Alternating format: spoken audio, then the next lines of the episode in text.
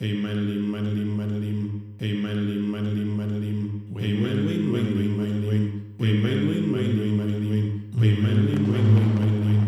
Hey meine Lieben, Sag mal, meine Lieben. hast du die Nachtfriede hinten gesehen? Hey meine Lieben, meine Lieben, meine Lieben. Stopp. Hey, hallo meine Lieben und herzlich willkommen im Jahr 2017. Ich hoffe, ihr seid gut reingerutscht und in dieser Ausgabe gibt es ein Thema für euch auf die Ohren, was mich im letzten Monat des Jahres 2016 sehr stark beschäftigt hat, nämlich das Thema Du bist, was du zeigst und dazugehörig, was ist Qualitätscontent. Das will ich mit euch besprechen. Viel Spaß dabei.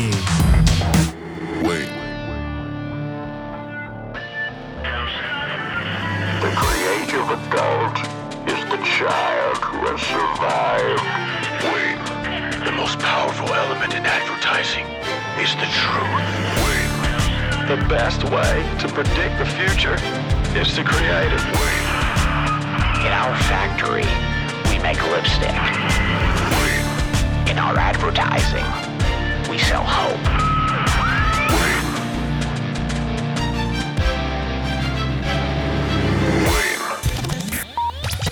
Sonst? Ja, was sonst? Die Frage stellt sich auch in 2017 eigentlich nicht mehr. Hallo und herzlich willkommen im Jahr 2017.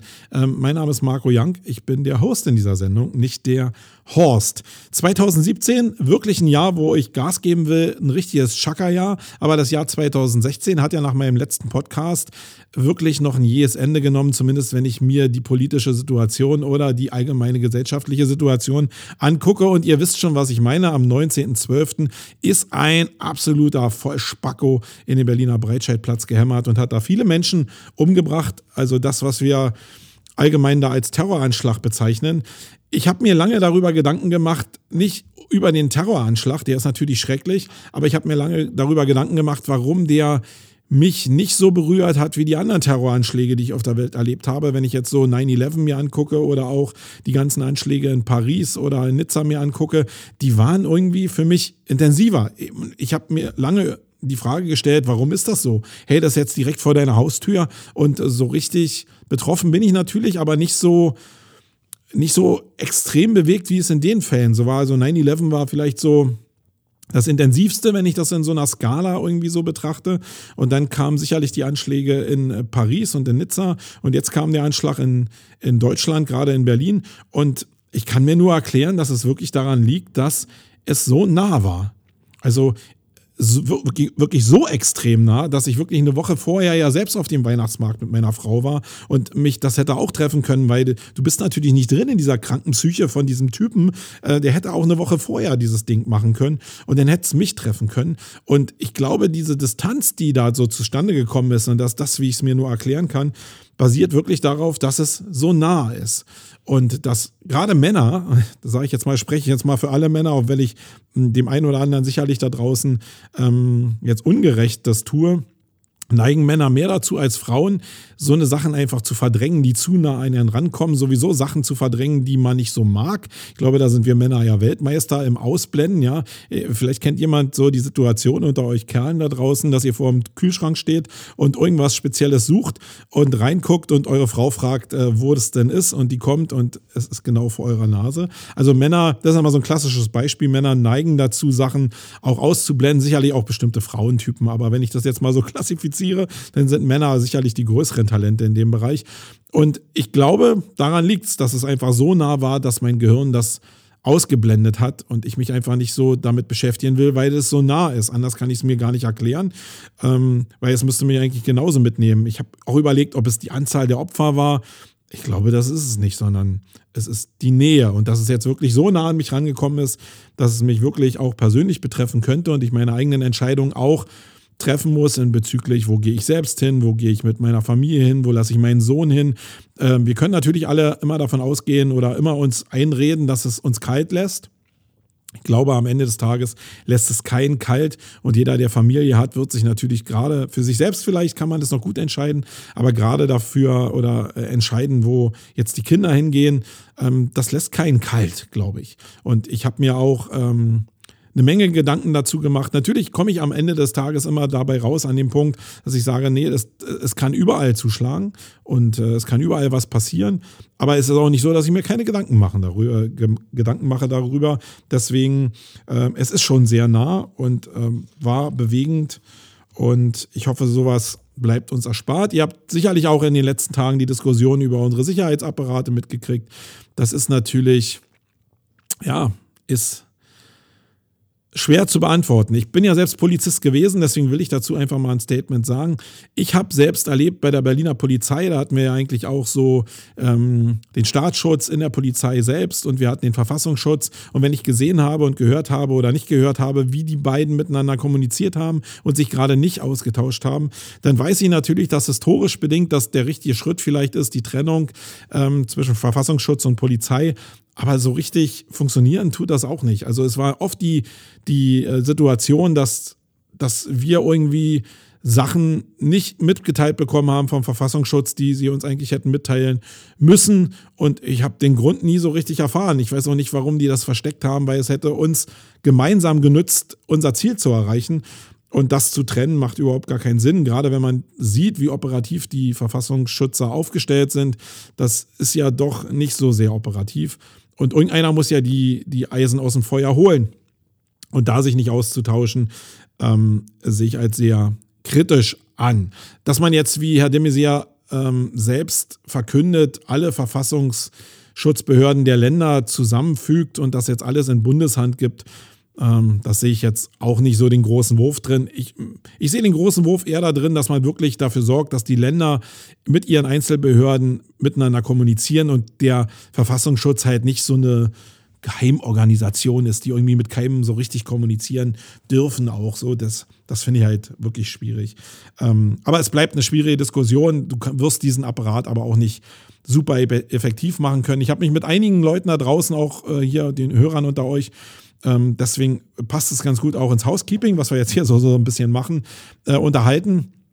Und ich glaube, ihr habt eine falsche Vorstellung davon, wie so eine Behörde funktioniert mit zig Hunderttausenden oder zig Zehntausenden von Menschen. Die ist halt träge. Also wer in Konzernen arbeitet, der hat so ein bisschen eine Relation, wie diese Konzerne funktionieren. Und so ist es bei der äh, Polizeibehörde und bei den Sicherheitsbehörden auch. Da gebt euch keine Illusion hin. Die funktionieren, wenn sie anlaufen, sehr gewaltig, aber sie sind keine Schnellboote. Da funktioniert nichts nach dem Schnellbootraster, zumindest relativ schwierig und dann auch sehr behäbig. Da müsst ihr euch einfach von verabschieden, dass da Sicherheit aus der aus der Schnellbrot-Variante draus erwächst. Ja, okay, kommen wir mal zu vergnüglichen Sachen. Wie bin ich persönlich ins Jahr 2017 gerutscht?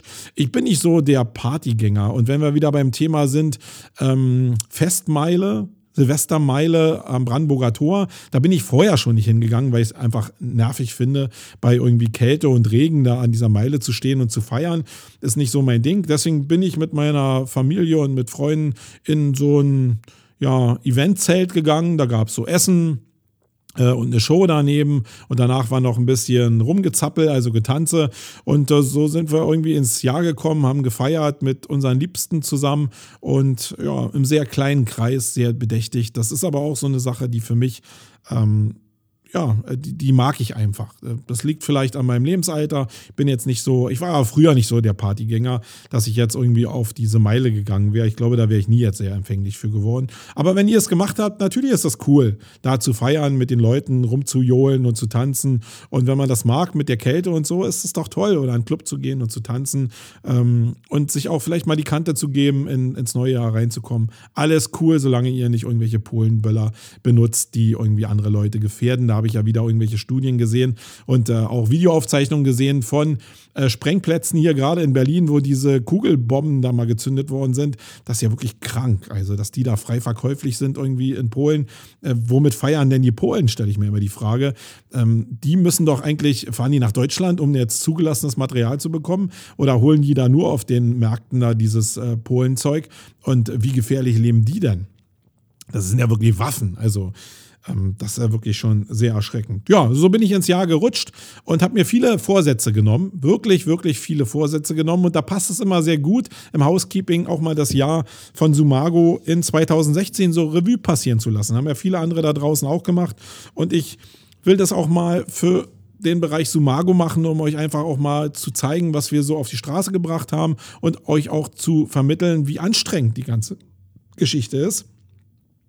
Ich habe euch ja in entsprechenden Grafiken, die werde ich auch nochmal in die Shownotes reinpacken, äh, mal gezeigt, was wir für einen Traffic-Anstieg hatten. Und der war schon enorm. Ich glaube, wir lagen so, ich habe jetzt die Zahlen nicht hier, die werde ich euch in die Shownotes packen. Ähm, wir lagen bei über 350 Prozent so im Schnitt, was den Traffic-Zuwachs anbelangt. Und wir haben auch Absprungraten ähm, halbieren können. Wir sind jetzt, glaube ich, bei 25 Prozent Absprungrate, waren vorher bei knapp 50. Und das ist schon eine Menge Holz. Und da steht jetzt nicht nur dahinter, dass wir ähm, Paid irgendwas eingekauft haben. Äh, um ehrlich zu sein, wir haben ganz wenig Paid eingekauft, äh, sondern haben eigentlich alles wirklich organisch aufgebaut oder haben eben Tools gebaut oder irgendwelche Gadgets gebaut, die Traffic erzeugen können. Und ihr habt sicherlich mitbekommen, wenn ihr uns so ein bisschen verfolgt habt, dass der Toolbereich bei uns relativ stark war. Ähm, zum einen ist natürlich ähm, Podcast auch stark gewesen, hat natürlich auch dazu geführt, dass wir da einen Anstieg an Besuchern hatten in diesem ganzen Bereich Blog, in dem ganzen Bereich Podcasting. Aber der größte Anstieg war natürlich im Toolbereich. Und da hatten wir ja gerade mit dem YouTube-Verdienstrechner einen großen Wurf gestartet, der mit Simon Desue ja auch nochmal so richtig durch die Decke gegangen ist. Da werde ich auch nochmal in unserem Sumago TV ähm, YouTube-Channel da nochmal ein paar Beispiele zeigen, um euch auch zu zeigen, wie wirkungsvoll sowas im Bereich Influencer-Marketing sein kann. Wir haben aber auch noch ein paar andere Tools gebaut, die ähm, vielleicht weniger Reichweite hatten, die aber trotzdem irgendwie einen Verwenderkreis gefunden haben. Dazu zählte ein Snippet-Generator, der ein bisschen anders aufgebaut ist. Äh, dazu zählte aber auch ein YouTube-to-Facebook-Tool, was darauf ausgelegt ist, dass ihr eine große Snippet-Vorschau habt, statt der kleinen, die ja Facebook runter reduziert, weil Facebook nicht so richtig mit Google und mit YouTube können will. Ähm, und dann haben wir natürlich noch ähm, im Bereich der Facebook Live-Votings gearbeitet und da entsprechende Tools angeboten, die nicht immer kostenfrei waren, sondern die was gekostet haben, die aber eben auch, deswegen hauen wir die auch in den Bereich kostenlose Tools mit rein, auch kostenlos zur Verfügung stehen, wenn ihr uns eben erwähnt und unser Tool eben entsprechendes Marketing mitvermittelt, dann sind die Sachen, dann setzen wir die Sachen auch kostenlos für euch auf. Da haben wir eine Menge gemacht. Das hat auch zu einigen Leads geführt, zu einigen Sales geführt. Also das ist nicht so, dass das alles für die Katze ist. Natürlich hat viel Traffic von dem, was gerade der YouTube-Rechner ausmacht, äh, führt nicht zu Sales direkt, sondern führt natürlich auch zu sehr vielen Leuten, die einfach nur rumspielen wollen und die einfach auch mit dem YouTube-Kanal irgendwie mal gucken wollen, wie sie denn da starten können. Es gibt aber so Gesamtreputationen im Bereich ähm, Tool-Produktion, weil da haben wir eben unter Beweis gestellt, dass wir so eine Tools erschaffen können. Und wenn ihr da draußen Ideen habt für Tools für euch, dann sprecht uns gerne an, dann helfen wir euch bestimmt dabei, das auch in eine entsprechende Strategie zu packen, dass daraus entsprechende organische Rankings auch entstehen. Sonst habe ich mir für 2017 wieder vorgenommen, wirklich sehr viel Power auf die Straße zu bringen. Ich gehe mal aus dem Jahr so ein bisschen raus und denke mir, hey, du hättest mehr machen können. Das ist so, ähm, als wenn ihr 100 Meter Lauf in der, in der Schule mal gemacht habt oder auch ähm, ja, vor kurzem erst gemacht habt, wenn ihr Sportskanonen seid oder Marathon gelaufen seid. Wenn ihr fertig seid, habt ihr immer so das Gefühl, oder ähm, ich denke, das ist ziemlich weit verbreitet, man hätte noch schneller laufen können oder man hätte, man hätte noch mehr machen können.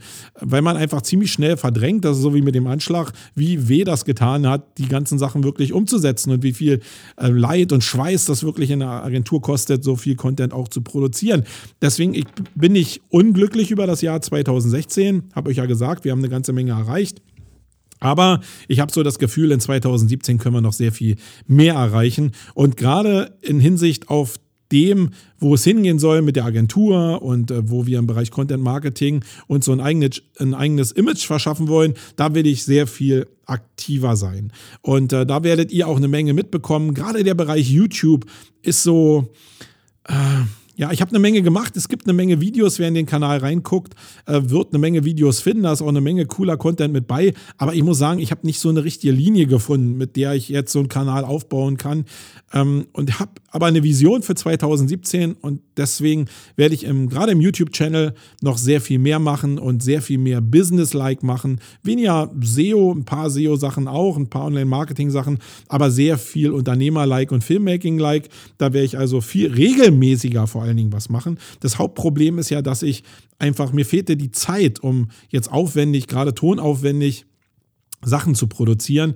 Und äh, da ist das Videoformat wirklich schwierig. Deswegen Hut ab vor allen YouTubern da draußen, die regelmäßig ihr Zeug rausbringen. Es ist wirklich schwierig und alle Content-Marketer da draußen, die sich das auf die Fahne geschrieben haben, Content-Marketing zu machen, wenn ihr gerade mit mir redet oder mit irgendwelchen Leuten, die wirklich im Producing von Content Marketing unterwegs sind, dann redet nicht mit denen, als ob die nicht wüssten, wie schwierig bestimmte Formate sind. Das ist das, was mir immer wieder begegnet, dass die Leute so sehr theoretisch über bestimmte Sachen reden und überhaupt nicht auf dem Schirm haben, wie schwierig die Umsetzung eigentlich ist. Und darum geht's doch am Ende des Tages, operativ was auf die Straße zu bringen und da auch mit Leuten zu reden, die wissen, wie weh das tut und wie anstrengend die ganze Sache ist und wie schwierig es Leute, äh, wie schwierig es ist, Leute zu bekommen, bekommen, die mit dir zusammen dieses Zeug auf die Straße bringen. Ähm, ich habe mir ein paar Sachen zusammengeschrieben, was wir so gemacht haben. Wir haben ähm, die Campings Week in 2016 gemacht, die ein Erfolg war. Die, wir haben die Campaignings gemacht, das erste Mal, wo wir ein neues Content-Format, äh, Content-Marketing-Format als Schulung in, in drei Tagen, in einem Dreitages-Workshop, als Praxis-Workshop ausprobiert haben. Hat super gut geklappt. Wir haben einen SEO-Workshop äh, mal gemacht, den wir nach außen lanciert haben. Wir haben SEO ähm, sechs Inhouse SEO-Workshops gemacht. Mm, also Workshops war jetzt nicht so das Megathema, aber ein Thema, was mich schon angefixt hat, was aber auch ziemlich anstrengend ist. einen ganzen Tag zu sabbeln in so einem Workshop ist auch für den, der da sabbelt, ziemlich anstrengend. Aber wenn du halt Leute hast, die dir zuhören und die Spaß an deinem Thema haben, dann macht es natürlich auch Spaß, dann geht so ein Tag schnell vor, vorbei. Aber wenn du auch Leute da drin hast, und es reicht auch, wenn das nur zwei sind, die einfach nur an die Decke gucken oder überhaupt gar nicht Tuchfühlung zu dem bekommen, was du da machst, dann ist es relativ schwierig. Und dann ah, ich, gehe ich doch manchmal raus und denke, ah, Workshop ist jetzt auch nicht so das Ding, was ich groß machen will in 2017. Am Ende des Tages gehört es aber zu diesem Gesamtspiel dazu, Content Marketing zu machen. Wir haben, was wir wirklich viel gemacht haben, ist Grafikbau in den verschiedensten Variationen. Äh, da haben wir wirklich hunderte von Grafiken im Bereich von holistischen Landingpages erstellt, was ja so unser Steckenpferd geworden ist ähm, und eine Menge Infografiken gebaut. Dann habe ich ja hier, wie ihr hört, 22 äh, Podcasts gemacht, habe viele YouTube-Videos gemacht ähm, wir haben insgesamt hinter den Kulissen viel, was ihr nicht seht, 34 Content-Marketing-Videos für Kunden im Rahmen von Kampagnen gebaut. Ähm, das hat mir sehr viel Spaß gemacht. Da werden wir auch in Zukunft sehr stark hingehen.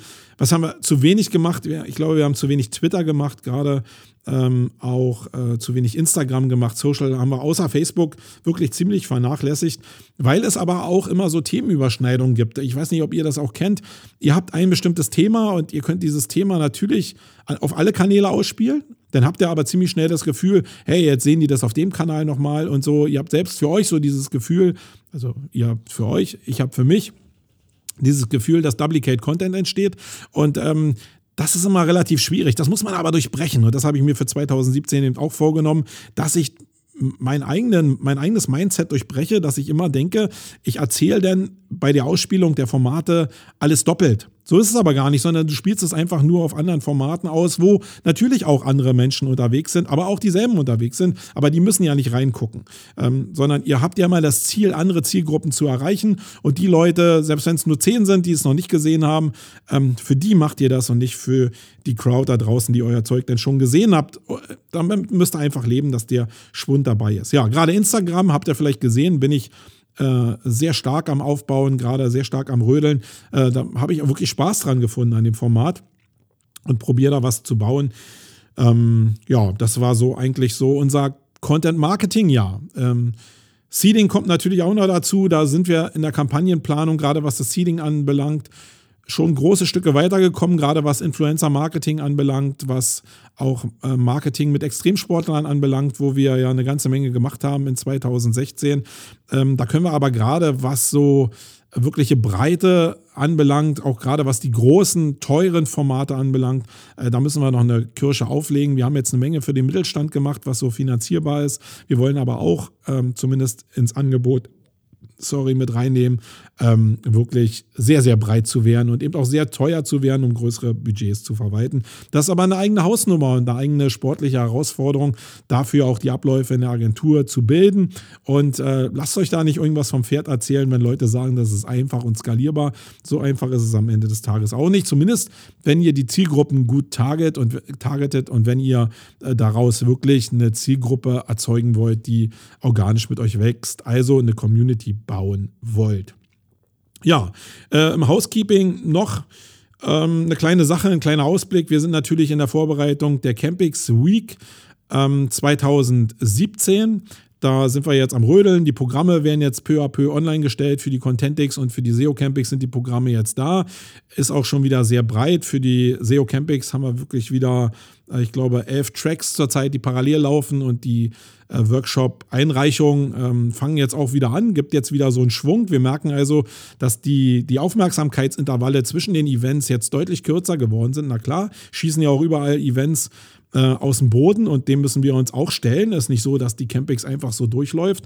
Und ihr werdet auch sehen, ähm, spätestens mit Ende der Campix Week, dass sich in dem Campix-Konstrukt sehr, sehr viel verändern wird. Wir haben also einen riesen Schlachtplan gebaut, schon in 2016, wie wir das Campix-Ding anders aufstellen werden. Und äh, wie ihr das kennt von mir, auch in den letzten Jahren werden da wieder viele neue Sachen mit bei sein, viele altbewährte Sachen aber auch dabei sein.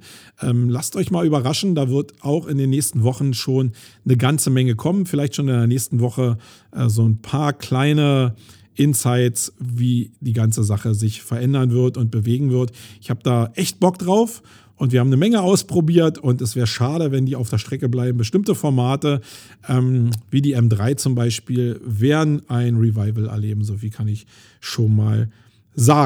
Ja, okay, dann gehen wir, also hier im Housekeeping, glaube ich, bin ich durch. Da war eigentlich gar nicht so viel. Ich glaube, geprägt war die ganze Sache natürlich wie bei euch auch, denke ich mal, dass ihr einfach so eine Rückschau macht. Was war in 2016 geil? Was ist gut gelaufen? Was ist nicht so gut gelaufen? Wo kann ich noch ähm, dran arbeiten? Ähm, die Leute, die jetzt da draußen immer nur sagen, alles war cool, ähm, die reden sowieso an der Realität vorbei. Wir sind hier in einem Human Marketing Podcast. Hier geht es mir wirklich sehr stark darum, aufzuzeigen, dass hinter den Kulissen es ganz anders abgeht. Ihr müsst halt sehr, sehr viel Content bauen, um ein paar Sachen zu haben, die richtig gut laufen. Und die ganzen, von dem ganzen Schwund erzählt doch gar keiner. Ja?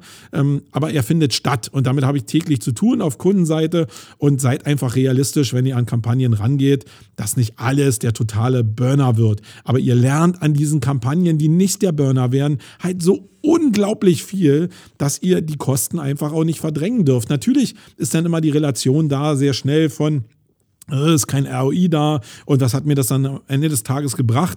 Ihr schickt auch eure Mitarbeiter zu Schulungen, die auch Zehntausende von Euro kosten. Warum lasst ihr die Leute nicht was machen und seht das als Schulung? Ähm, da ist das Verständnis noch nicht so richtig da, aber das muss kommen, weil sonst werdet ihr nicht coole Formate produzieren können und auch nicht eine Menge coole Formate produzieren können, wenn ihr nicht wisst, was für euch was für euch und eure Marke da draußen funktioniert. Das ist ganz, ganz wichtig und das ist eine Sache, auf die werde ich mich persönlich in 2017 extrem einschießen. Ja, Perspektiving hatte ich ja am Ende des Jahres 2016 eingeführt und wir haben schon ein paar Charaktere besprochen. Das hat ganz gut funktioniert und ich glaube, die Perspektive war für die Leute auch ziemlich spannend. Deswegen werden wir das in 2017 auch fortfahren und in dieser Ausgabe geht es um den guten Johannes Beuys. Ähm, ich muss sagen, also wer Johannes Beuys noch nicht kennt, der ähm, Johannes Beuys ist der Kopf, also ein ewiger Teilnehmer der SEO-Szene auch schon, das ist der Kopf hinter Systrix. Der hat also dieses Tool, was glaube ich, ja doch, kann man sagen, ähm, das weit verbreitetste Tool in Deutschland zumindest ist oder im deutschsprachigen Raum, SEO-Tool ist. Ähm, der ist der Kopf dahinter. Der hat das relativ früh angefangen. Ich weiß gar nicht, wann du gestartet hast, ähm, Johannes. Ich würde jetzt mal so schätzen, auch so will mir jetzt nicht vergaloppieren, 2,9 würde ich jetzt mal schätzen. Ähm, also noch zu Zeiten von SEO FM. Ich habe, glaube ich, mit Radio for SEO in 2,7 angefangen. Nee, dann kann es auch schon früher gewesen sein. Ich glaube, es war, dann könnte auch 2,7 gewesen sein. Ähm, kannst ja mal in die Kommentare reinschreiben, wann es wirklich war. Dann brauche ich es nicht recherchieren und ich weiß auch, dass du es gehört hast. Ja, der gute Johannes. Ähm, ich muss sagen, ich habe gar nicht so viel persönliche Tuchfühlung mit ihm. Äh, ich habe ihn ein paar Mal getroffen, also da kenne ich ihn sicherlich ein bisschen besser als ähm, der eine oder andere da draußen, aber ich habe eine gewisse Distanz zu ihm und die liegt in großen Teilen einfach in dem Naturell, würde ich jetzt mal sagen. Und Johannes ist jetzt kein Arsch, sondern wirklich ein netter Kerl, aber er ist halt ein wirklicher analytischer Typ. So habe ich dich zumindest kennengelernt und wirklich so einer, der sehr bedacht an bestimmte Sachen rangeht, der so codegetrieben auch an Sachen rangeht, der aber sehr strukturiert an Sachen rangeht. Und das ist eine Sache, so sehen, also ihr könnt euch vorstellen, so wie Johannes tickt, also so stelle ich es mir zumindest vor, ähm, so wie Johannes tickt, so sehen auch die Systrix-Tools aus. Nämlich sehr übersichtlich, schnell und auf den Punkt kommt. Und so ist er auch. Und immer wenn ich mich mit ihm unterhalten habe, dann ist es natürlich cool gewesen, weil wir aus derselben, aus demselben Dunstkreis Kreis kommen, aus der dieselbe Historie teilweise haben. Aber wir sind persönlich schon sehr, sehr unterschiedlich. Deswegen ist es für mich immer ein bisschen schwierig, mich äh, so, so den Draht mit ihm zu finden. Und äh, wenn ihr jetzt so ein bisschen eher tickt wie ich, dann habt ihr vielleicht auch, wenn ihr ihn irgendwann mal kennenlernt, und ihr solltet ihn kennenlernen, weil es wirklich ein super pfiffiger Kerl ist und natürlich auch die Insights von Systrix hat, dann solltet ihr aber euch darauf vorbereiten, dass er eben so ein analytischer Typ ist. Und wenn ihr eher so seid wie ich, dann werdet ihr vielleicht genau dieselben ja, nenne ich es jetzt Schwierigkeiten haben, das ist gar keine Schwierigkeit, sondern vielleicht äh, die Probleme haben, Tuchfühlung zu bekommen mit ihm.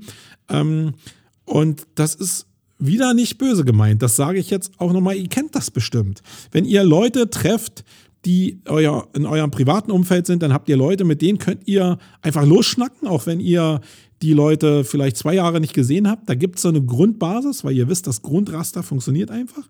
Und ihr habt Leute, da wisst ihr erstmal nicht so richtig, mit, über was ihr euch unterhalten sollt. Und ihr wisst auch, dass, dass ihr euch zwar versteht, aber auf einer anderen Wellenlänge euch versteht. Ähm, und da ist die Themenfindung manchmal ein bisschen schwieriger.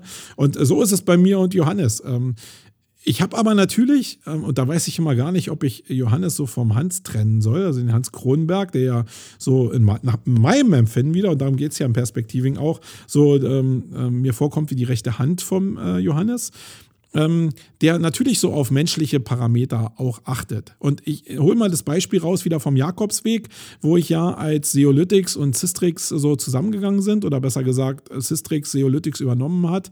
Ähm, ich so ein kleines Statement vom Jakobsweg gebracht habe und die dann wirklich so eine, so eine Nummer gebracht haben, dass die in der Unterkunft, wo ich äh, angekommen bin, ähm, ein Essen für mich reserviert haben und wirklich jetzt da keine Kosten und Mühen gescheut haben, da mir wirklich was aufzutafeln. Also so viel konnte ich überhaupt gar nicht essen. Der Wein war cool, also da haben die wirklich auch äh, finanziell in die Tasche gegriffen. Und das war so eine menschliche Ebene, wo ich sage, hey, da, vielleicht sind da noch Sachen, lieber Johannes, die wir miteinander, wo wir miteinander eine Verbindung haben, die wir noch gar nicht kennen.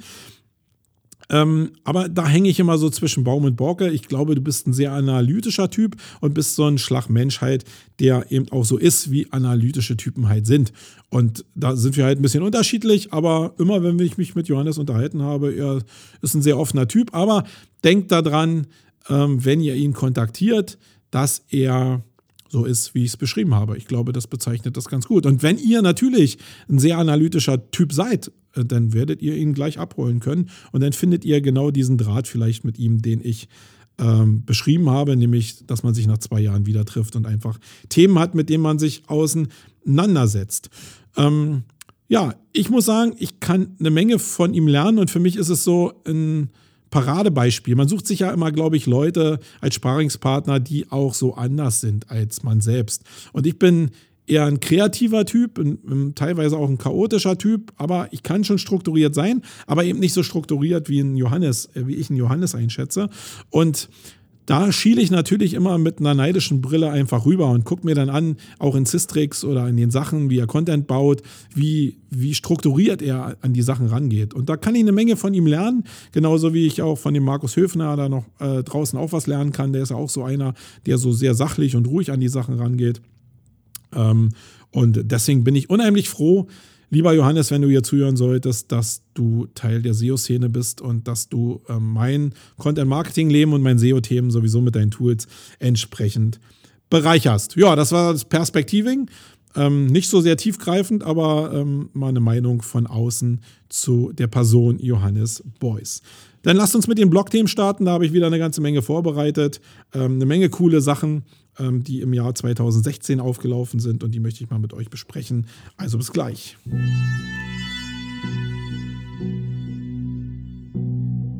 Coole Sets aus der Blogosphäre, angerührt für die Legionäre. Oh.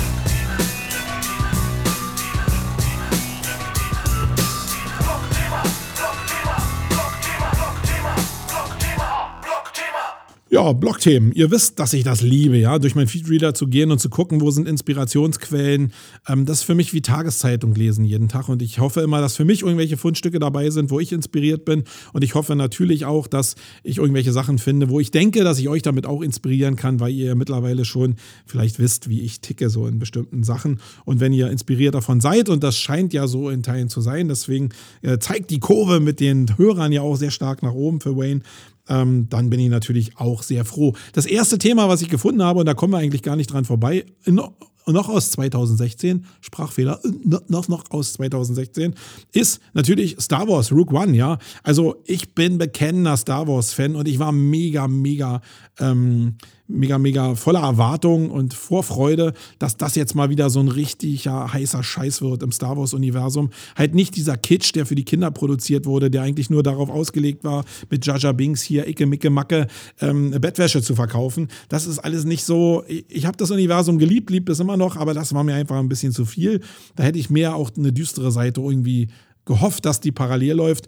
Und ja, das Rook One ist jetzt einfach mal so ein, ein Stück Paralleluniversum, was so eine Nebengeschichte ist, die einfach mal ein bisschen anders erzählt wurde und nicht so kitschig erzählt wurde. Habe ich zumindest gehofft. Und ich muss sagen, ich bin nicht enttäuscht worden. Der Film ist wirklich cool. Er hat sehr, sehr viele neue Variationen, sehr viele neue äh, Charaktere vor allen Dingen, so viele Charaktere, dass ich mir die Namen gar nicht merken konnte. Also wenn mich jetzt jemand fragen würde, wer ist jetzt der hier mit dem irgendwie mit dem Bazooka Joe Tank auf dem Rücken, äh, der da rumgeballert hat, ich wüsste den Namen gar nicht. Ich wüsste auch nicht, wie der ähm, Bruce Lee da irgendwie heißt. Aber es waren halt sehr viele coole Charaktere und das hat wirklich Spaß gemacht, dazu zu gucken. Der erste Teil zog sich ein bisschen, muss ich sagen. Ich habe in Pause geguckt.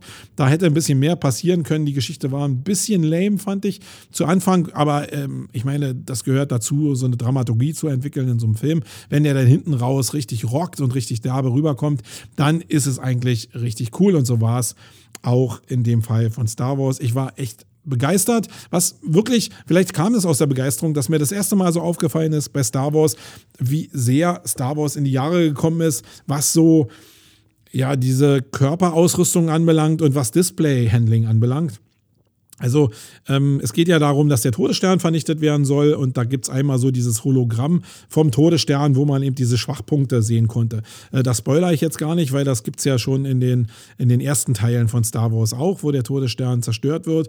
Ähm, Jetzt fiel es halt auf mit dieser Bildgewaltigkeit auch von dem Film, wie oldschool-mäßig diese Hologramme waren. Also mir fiel es zumindest auf und hat mir eigentlich so vor Augen geführt, wie wichtig es ist, eigentlich dieses Universum von Star Wars irgendwann mal, vielleicht in der nahen Zukunft, auch als Parallelgeschichte vielleicht, irgendwann nochmal neu aufzusetzen, vielleicht, ja, ähm, 100 Jahre später und das irgendwie damit zu versehen ähm, was so möglich ist. Gerade im Display-Handling ist ja so viel möglich. Und wenn ihr, guckt euch, guckt euch mal Darth Vader an. Sorry, der hat da irgendwie noch Lego-Bausteine auf seinem Display und macht irgendwie auf äh, hohen Körperkult mit seiner Maschine, die ihn irgendwie am Leben hält. Ähm, irgendwie passt da so vieles nicht mehr zusammen. Die Hardcore-Fans unter euch werden mich jetzt natürlich steinieren, weil sie sagen, hey, so ist das nun mal, ist ein bisschen Fantasy, ja, aber äh, man muss irgendwie, glaube ich mal, selbst auf dem Paralleltrack vielleicht die Geschichte irgendwie wieder moderner machen, damit man ähm, einfach den, nicht abreißt in dem, was filmerisch einfach möglich ist. Und da, das würde ich schade finden. Und ich glaube, da sind die aber auch schon längst dran. Das fand ich halt eine Sache, die mir wirklich aufgefallen ist. In dem Zusammenhang habe ich einen Beitrag gefunden ähm, auf Ideenwunder. Und zwar haben die einen Beitrag gezeigt, ein Video gezeigt, wie hier in Berlin, also hier in, in meiner Mutterstadt, hier um die Ecke, eine Grafik entstanden ist, eine Wandgrafik, im, also wirklich offline von Rook One die extrem cool animiert wurde. Und da müsst ihr euch mal das Video ran, äh, angucken. Das kann ich hier gar nicht so äh, wiedergeben. Ich packe es in die Show Notes, guckt es euch einfach ein. Soll einfach ein Hinweis sein, wie man mit Kreativität Aufmerksamkeit erzeugen kann. Ich handle mich immer sehr stark an so Sachen lang, weil ich immer gucke natürlich, wie kann ich so eine Sachen, die jetzt natürlich High Budget sind, äh, in Low Budget runterbrechen und wie kann ich daraus eine coole Aktion bauen. Ähm, da bin ich aber noch dran, habe ich noch keine Lösung gefunden. Ihr werdet aber die Ersten sein, die davon erfahrt, äh, wenn ich dann eine Umsetzung habe. Dann ähm, ein Hinweis bei Takeoff PR, die lese ich auch sehr gerne. Die haben einen Jahresinsight geschrieben, was die so gemacht haben, was die auch so falsch gemacht haben, was sie in 2017 machen wollen. Und da muss ich einfach, da will ich darauf verweisen, weil es nicht so selbstverständlich ist, dass Blogger da draußen oder Firmen da draußen wirklich darüber schreiben, was eben auch nicht so geil gelaufen ist und was sie für Probleme haben im Wachstum. Das ist eine Sache, die ich in 2016, ich war wieder mehr auf Barcamps in 2016, wo ich super viele Austausch, super viel ehrlichen Austausch auch hatte mit Leuten, äh, wo so eine persönliche Ebene entstanden ist, wo ich wirklich eine Menge mitgenommen habe. Äh, das schreibt man aber nicht in Blogs. Also man meint jetzt die meisten da draußen, sondern wirklich wenige Leute, weil es sich immer komisch anfühlt, halt Schwächen auch preiszugeben. Dabei ist es genau das, was es eigentlich ausmacht. Und deswegen ist es heute in dem Fall auch so, dass ich ganz gerne darauf verweise und eben diesen Link auch gebe, weil und die Reputation gebe, weil sie da eben anders sind als die anderen. Ähm, zwischendurch noch ein kleiner Hinweis: Ich war gestern im Tropical Island. Das ist hier diese alte ähm, Hangarhalle, wo mal Zeppeline eigentlich gebaut werden sollten in der äh, ersten, in der Bubble, in der ähm, Aktienbubble, die wir zu Anfang hatten, dass ja hier mal so ein Luftschiff sollte gebaut werden. Ich weiß gar nicht mehr, wie die Firma damals hieß. Ähm, und diese Halle, wo die Luftschiffe gebaut werden sollten, die ist umgewidmet worden und daraus ist hier Tropical Island entstanden. Wenn ihr also mal nach Berlin kommt, dann ist hier so, ich glaube, 50, 60, 70 Kilometer entfernt die 13 runter äh, Tropical Island. Und da bin ich mit meiner Familie hingefahren, weil wir gedacht haben, okay, draußen ist Schmuddelwetter, gucken wir uns mal an, was im Tropical Island los ist, holen wir uns mal eine Packung Malediven. Und ich muss sagen, ich war vor Jahren schon mal da das Hauptproblem ist, dass es da kalt ist. Also es ist nicht so richtig arschkalt, also ihr müsst nicht direkt frieren, aber indirekt friert ihr immer, weil das Wasser natürlich nicht ähm, irgendwie ist wie auf den Malediven und der, was, was der Todbringer eigentlich ist, ist, dass der Sand am Strand kalt ist und da, wenn du kalte Füße hast, das ist ja die Hölle irgendwie. Ähm, es ist sehr schön gemacht von der Atmosphäre, gerade abends ist es wirklich toll.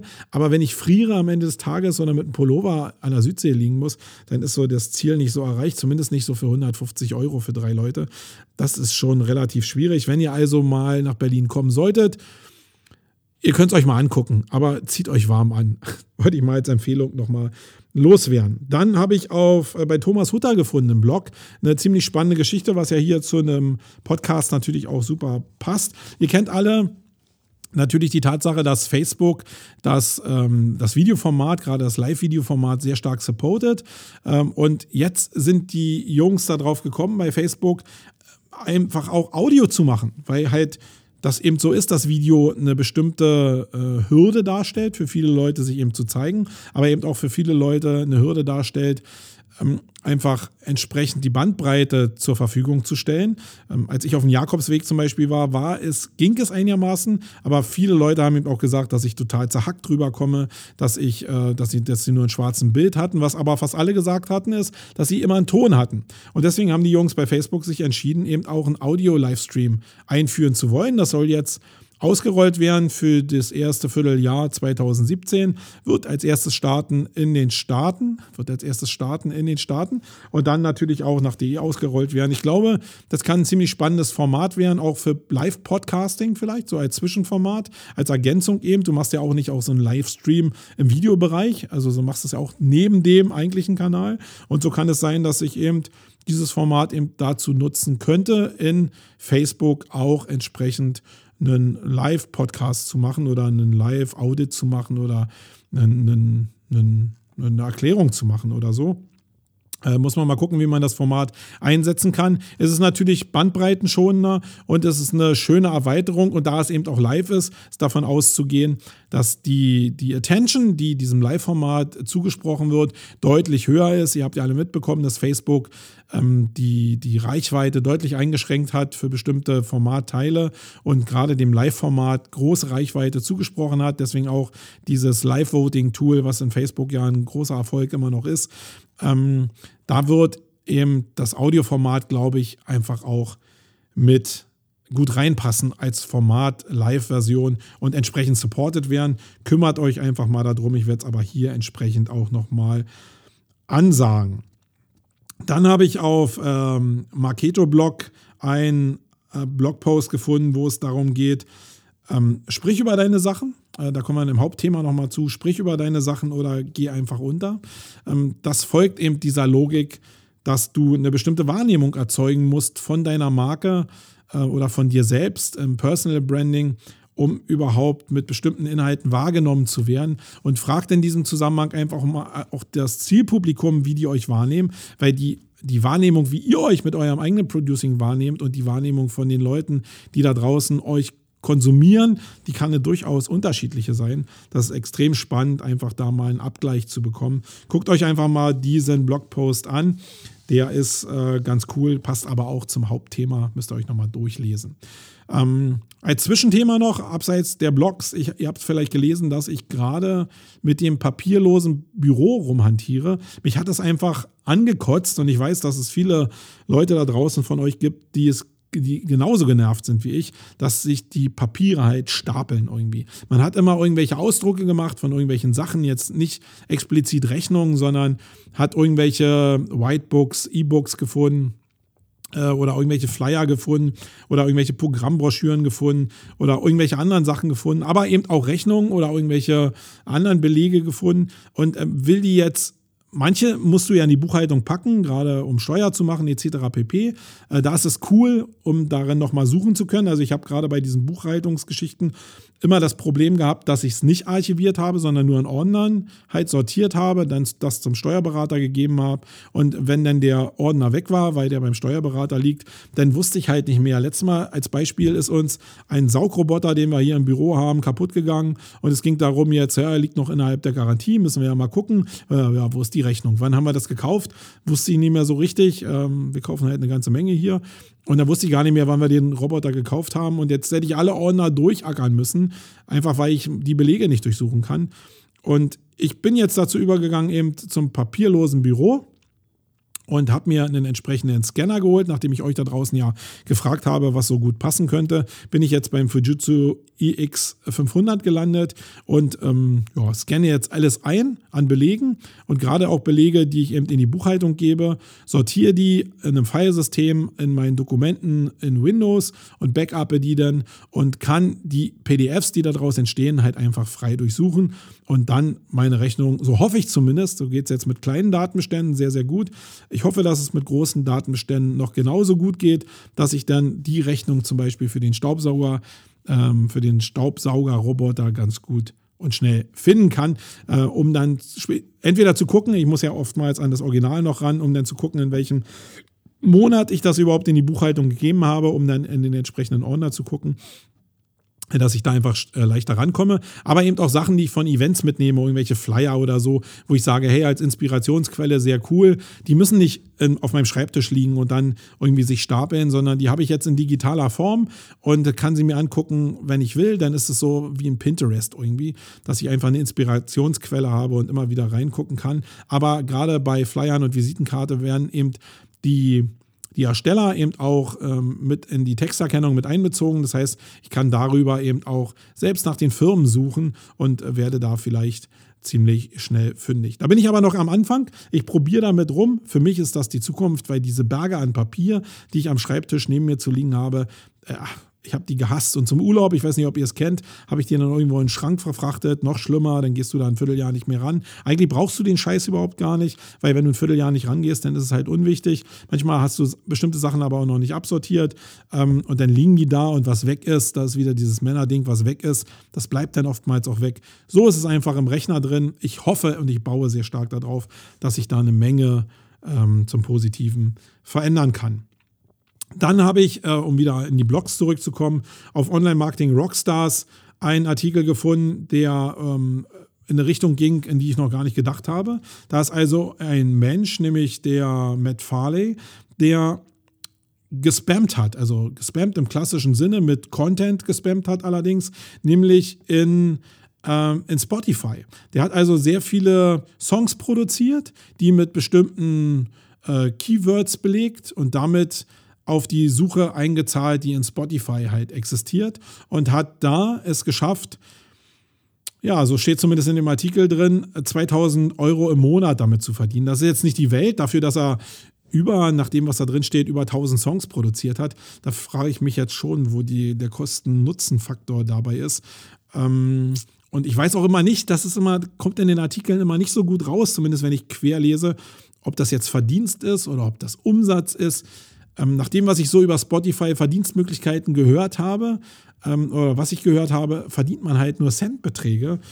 Und da kommt mir jetzt das irgendwie schon sehr viel vor, 2000 Euro im Monat mit 1000 Songs, die jetzt nicht so peak sind. Natürlich verdienen immer die Leute äh, wie eine Adele oder so, die verdienen natürlich mega viel Geld, weil die die Reichweite haben und weil die da natürlich auch überproportional daran ähm, verdienen.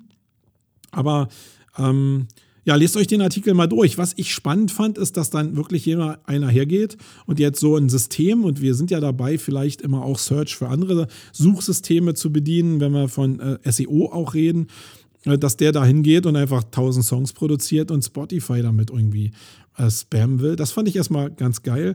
Da könnt ihr ja eure Meinung mal in den Show Notes einfach schreiben. Dann ein, ein, innovatives Beispiel für alle Leute, die sich mit Drohnen da draußen beschäftigen. Ihr wisst ja selbst, dass ich auch so ein Drohnen-Nerd bin, obwohl ich in, in, gerade in der letzten Jahreshälfte wirklich wenig Zeit hatte, echt zu fliegen. Nervt mich ein bisschen, aber ich komme irgendwie gar nicht zu. Ähm, Casey Neistat hat äh, ein Video rausgebracht, wo er sich hat von einer Drohne ziehen lassen. Und nicht nur ziehen lassen so äh, auf Skiern einfach so am Boden, sondern auch wirklich so, dass er abgehoben ist. Und das ist schon sehr abgehoben und sehr spacey und sehr mutig, muss ich sagen, äh, weil es sehr hoch geht. Es ist nicht einfach nur so ein Hügel, wo es wie so ein Schanzensprung ist, sondern es geht wirklich sehr, sehr hoch. Guckt euch das Video einfach mal an. Und dann wisst ihr, warum der Typ so viele Abos hat, weil er halt in regelmäßigen Abständen genau so ein Zeug produziert. Ja, das war das, was ich in der Blogosphäre gefunden habe. Kommen wir jetzt noch schnell zum Hauptthema und dann haben wir die Stunde eigentlich auch wieder für die 23. Ausgabe voll.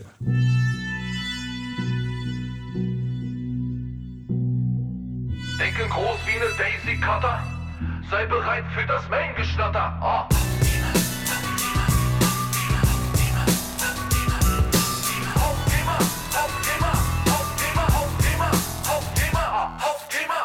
Ja, Hauptthema.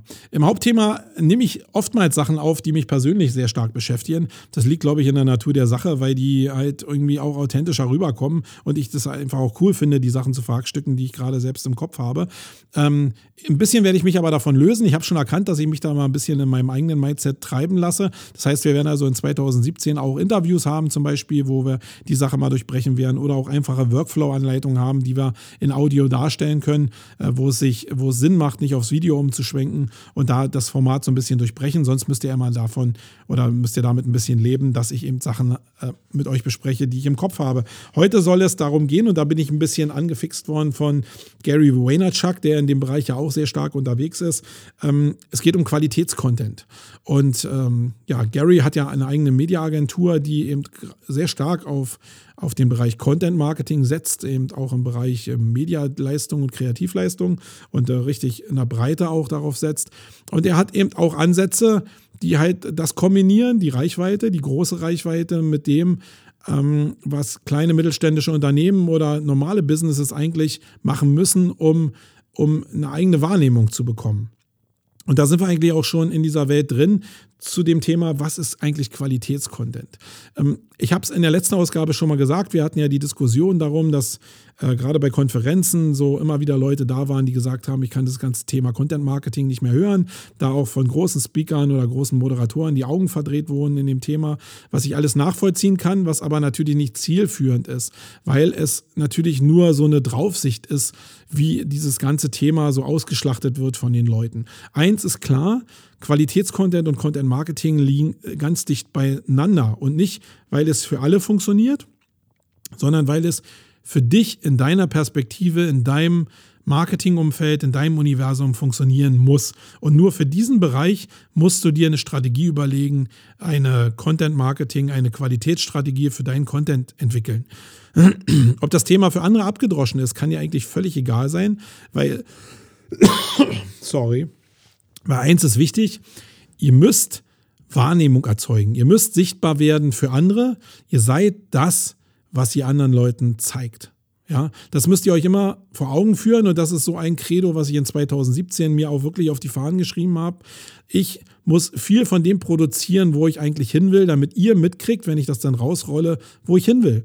Ich kann in meinem kleinen Kämmerchen hier eine Menge erzählen und eine Menge philosophieren über das, was ich machen will. Wenn ich es nach außen nicht zeige in Form von Video oder Audio oder in Form von Blogposts, was zum Lesen, dann werdet ihr nicht mitkriegen, wo ich hin will. Und dann kann ich im Bedarfsfall auch keine Leads oder Sales daraus generieren mit dem Angebot, was ich dann als Agentur am Start habe.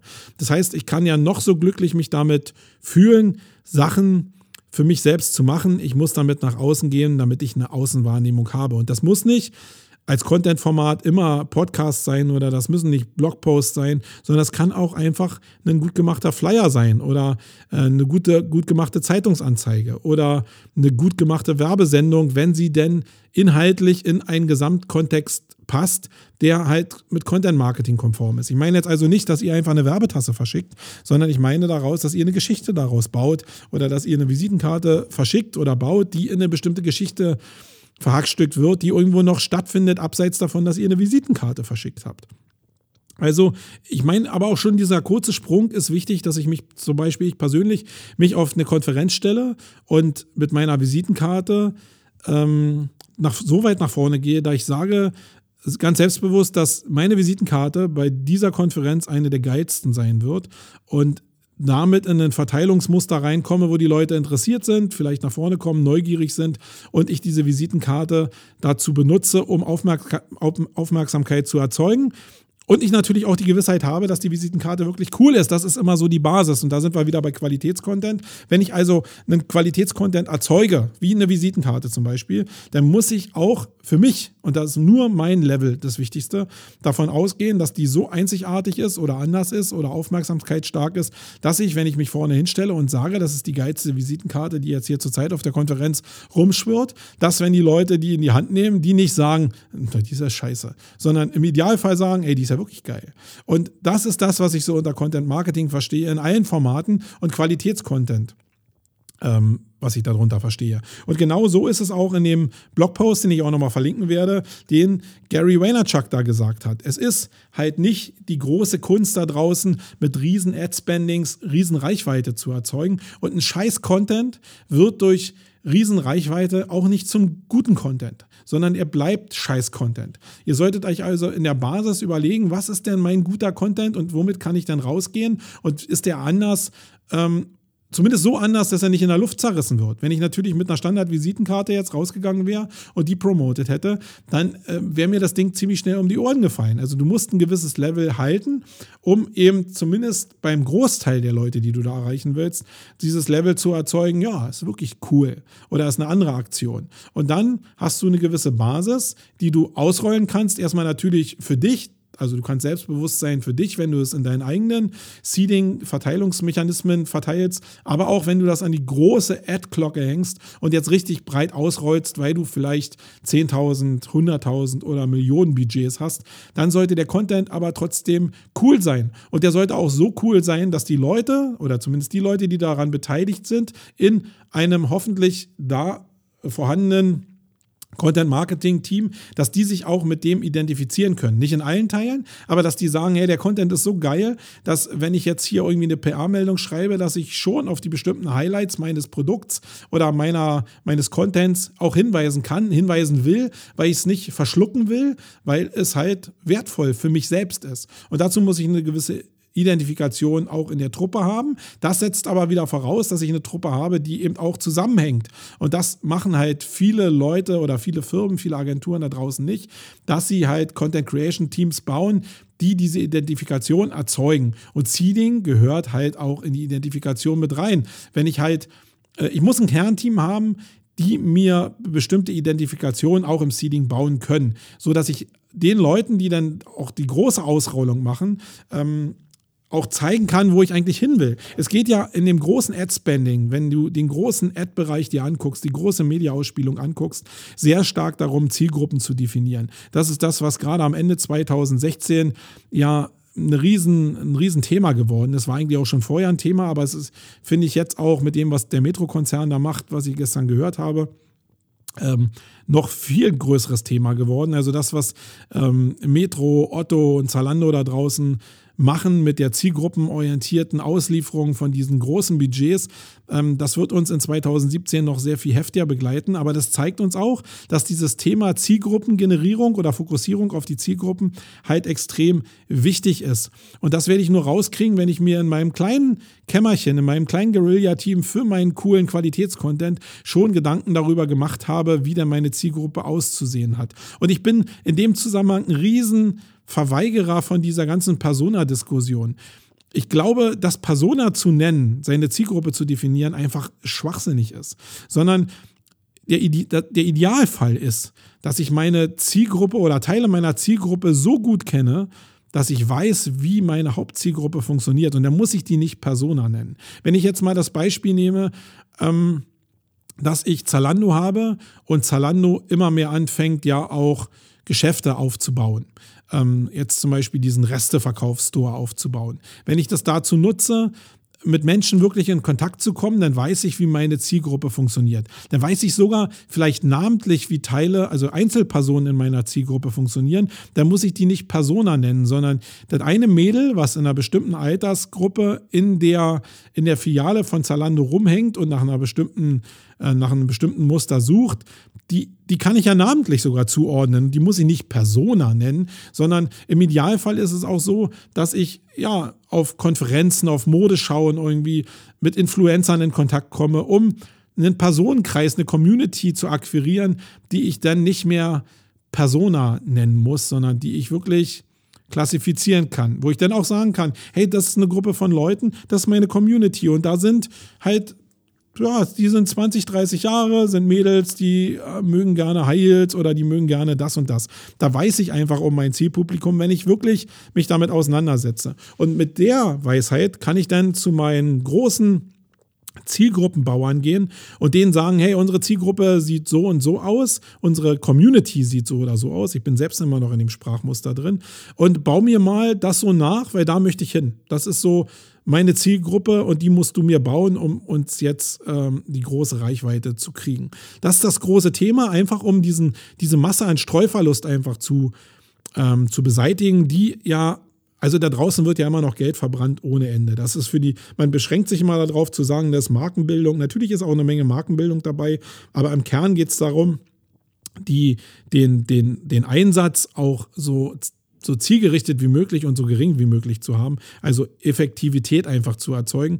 Und ähm, das kriege ich halt gut raus, indem ich halt Community Building mache und wirklich Leute habe, die Community-Betreuung auch machen. Und das kann durchaus auch die Hotline sein. Warum soll jemand von der Hotline nicht mir einen bestimmten Teil der Community oder meiner Kundschaft definieren können, ohne daraus eine Persona zu bauen. Sondern warum kann ich nicht sagen, dass ich ein Setting von 100 Leuten habe, die ein bestimmte, bestimmtes Problem mit einem bestimmten Produkt hatten? Da muss ich die nicht Persona nennen, sondern ich kann mir irgendwie, ja, irgendwie was, auch eine Titulierung einfallen lassen. Und da werde ich jetzt vielleicht mal, jetzt beim Sprechen fällt mir gerade ein, dass ich selbst keine Titulierung dafür habe. Ich glaube, dass es aber cool ist, diese Sache zu vermenschlichen. Vermenschlichen, da sind wir wieder in dem Thema Nafri drin, ja. Ähm, das ist ja auch so eine Sache, äh, das kommt mir so vor wie jetzt Persona, ähm, daraus ein Nafri zu machen. Das halt, wenn ich mich mit Menschen auseinandersetzen will, dann gehört so ein Begriff da halt einfach nicht rein. Der wird stattfinden. Ähm, da muss ich intern natürlich in meinem Unternehmen dafür sorgen, dass der nicht so stark wird, dass der nach außen kommt. Das war auch bei dem Nafri-Thema natürlich genau das Problem, dass die Leute, die Twitter da bestücken, diesen, diesen Begriff nicht mehr so einschätzen konnten, dass er eben nicht alltäglich ist. Ähm, da muss ich halt darauf achten, dass meine Leute da keinen Überhang finden. Aber eine menschliche Bezeichnung für meine Zielgruppen zu finden, glaube ich, kann auch intern sehr wirkungsvoll sein, um dann Qualitätscontent zu erzeugen. Ja, das wollte ich zu diesem Thema einfach mal loswerden. Macht Content für euch und für eure Leute, für eure Community. Und nur da muss es funktionieren und nicht für alle anderen funktionieren. Und achtet darauf, dass der Qualitätscontent merkwürdig ist. Und die Definition von Qualität zeigt sich manchmal auch erst am Ende einer bestimmten Aktion. Das ist immer so wie dieses ganze Thema von Look and Feel. Ja? Ihr habt bestimmt mal mitbekommen, dass ich mal was erzählt habe darüber, dass bestimmte Fotografen irgendwann mal einen Fehler gemacht haben. Ja? Ähm, eine bestimmte Art von Fotografie benutzt haben, wo sie eigentlich nicht bewusst irgendwelche Sachen gemacht haben, sondern einen Fehler immer wiederholt haben und irgendwann die Leute zu Anfang natürlich noch gesagt haben, das ist ein Fehler, der Fotograf dann irgendwann dabei geblieben ist und gesagt hat, ja, äh, ich krieg den Fehler jetzt nicht weg, weil ich mir meinetwegen ein bestimmtes Objektiv oder so nicht holen konnte. Und irgendwann machst du den Fehler einfach so oft, dass die Leute sagen, hey, das wird dein Style.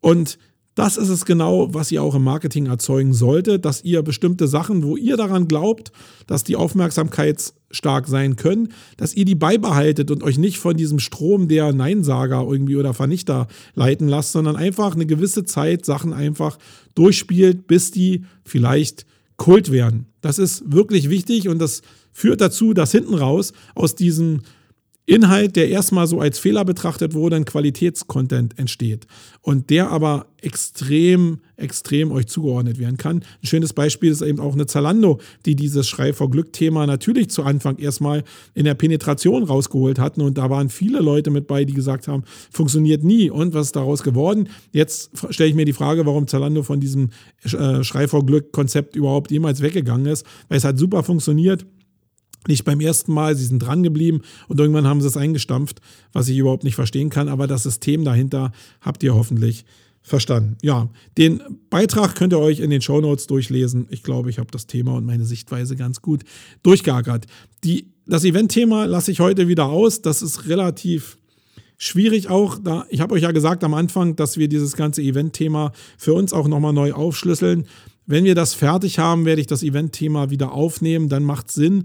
Vorher macht es hier wenig Sinn, weil keine Struktur drin ist. Da haue ich euch einfach was um die Ohren. Ähm, so war es eigentlich nicht gedacht. Wenn die Struktur entstanden ist, mit dem, was auch die Campings ausmacht, dann werde ich das Thema wieder aufnehmen und dann macht es auch im Zusammenhang mit der Campings für mich Sinn, auch ähm, im großen Sales-Zusammenhang, den ich auch sehen muss. Ich mache das ja hier nicht, weil ich eine Charity-Veranstaltung äh, bin, sondern auch, weil ich an, an eigenes Content-Marketing denke. Ja, das war die erste Ausgabe in 2017. Ich, ich hoffe, dass für euch wieder was dabei war. Ähm, wir hören uns wieder in 14 Tagen, vielleicht auch diesmal mit einer Zwischensendung, mal in einer Woche. Da habe ich mir zumindest vorgenommen. Mal gucken, ob ich es einhalten kann.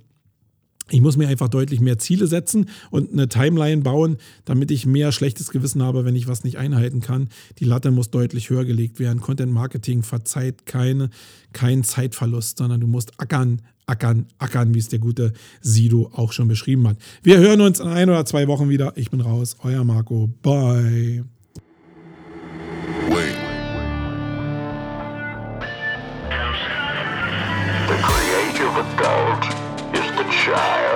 Survived. Wait.